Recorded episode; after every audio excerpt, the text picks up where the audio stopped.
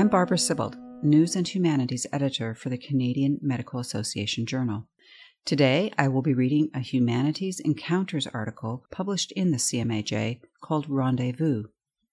It is written by Diana Kim, a medical student at the University of British Columbia in Vancouver. In the article, Diana tells the story of her father's death.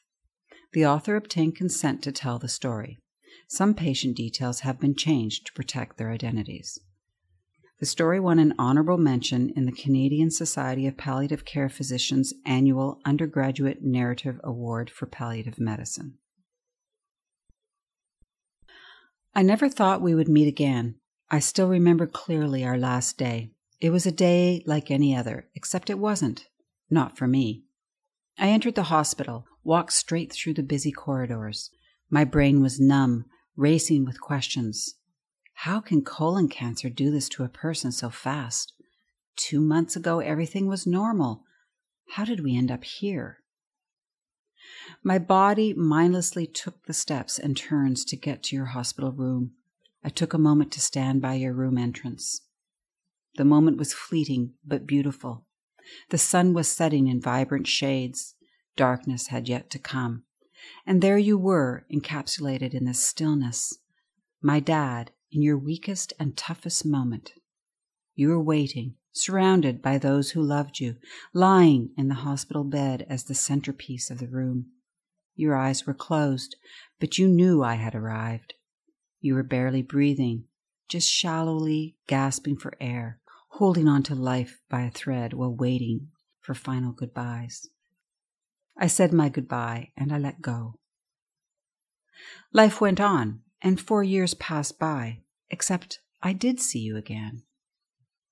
When I was in the third year of medical school, I met you in the emergency department.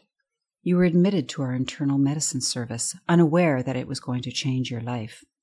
You thought you couldn't eat properly because you had a large stomach hernia. I told you that you had lung cancer with metastasis to the liver. It was the first time you had been told of cancer, and you became fearful. You had so many questions I could not answer. So instead, I sat with you for an hour and I listened while you cried. The next time we met, you got angry. No one is telling me anything. You know answers that you're not telling me. You yelled at me while your wife sobbed silently. You demanded answers, knowing intuitively that something was wrong. You didn't feel included in your own healthcare team. You kept yelling, and I listened. Then you apologized and told me you weren't mad at me. You were mad because you felt trapped in this goddamn hospital. Mad because you were sick and couldn't do anything about it. Our internal medicine team told you that the results showed advanced pancreatic cancer and you were referred to palliative care. Late one night, I was paged to see you for an irritated intravenous line. However, you weren't just upset about the intravenous. You were tired. Tired of being poked with needles, frustrated with endless medications, and discouraged because you couldn't go back to your loving home. The cancer had already metastasized. You were thin, frail, and hardly able to sit yourself up. You were waiting for an available bed in the palliative care unit, and all you wanted was comfort. The time came when we said goodbye one more time. I was completing my rural medicine rotation after a full day of clinic. My preceptor told me our day wasn't over yet. He drove me through the cold, dark evening, led me through quiet corridors of a hospice filled with only a few nurses and patients, and then to your room. We opened the door. The room was dimly lit and decorated with nostalgia. There was stillness and a subdued, quiet magic in the air. Loved ones surrounded you, and they were waiting. You were the centerpiece of the room. Your eyes were closed, and you were only quietly gasping for air. My preceptor said his final goodbye.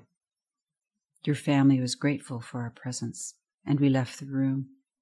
I was grateful for everything you taught me, and then you were gone. You've been listening to the Humanities Encounters article titled Rendezvous by Diana Kim, a medical student at the University of British Columbia in Vancouver. You can find the article on our website, cmaj.ca. Thank you for listening.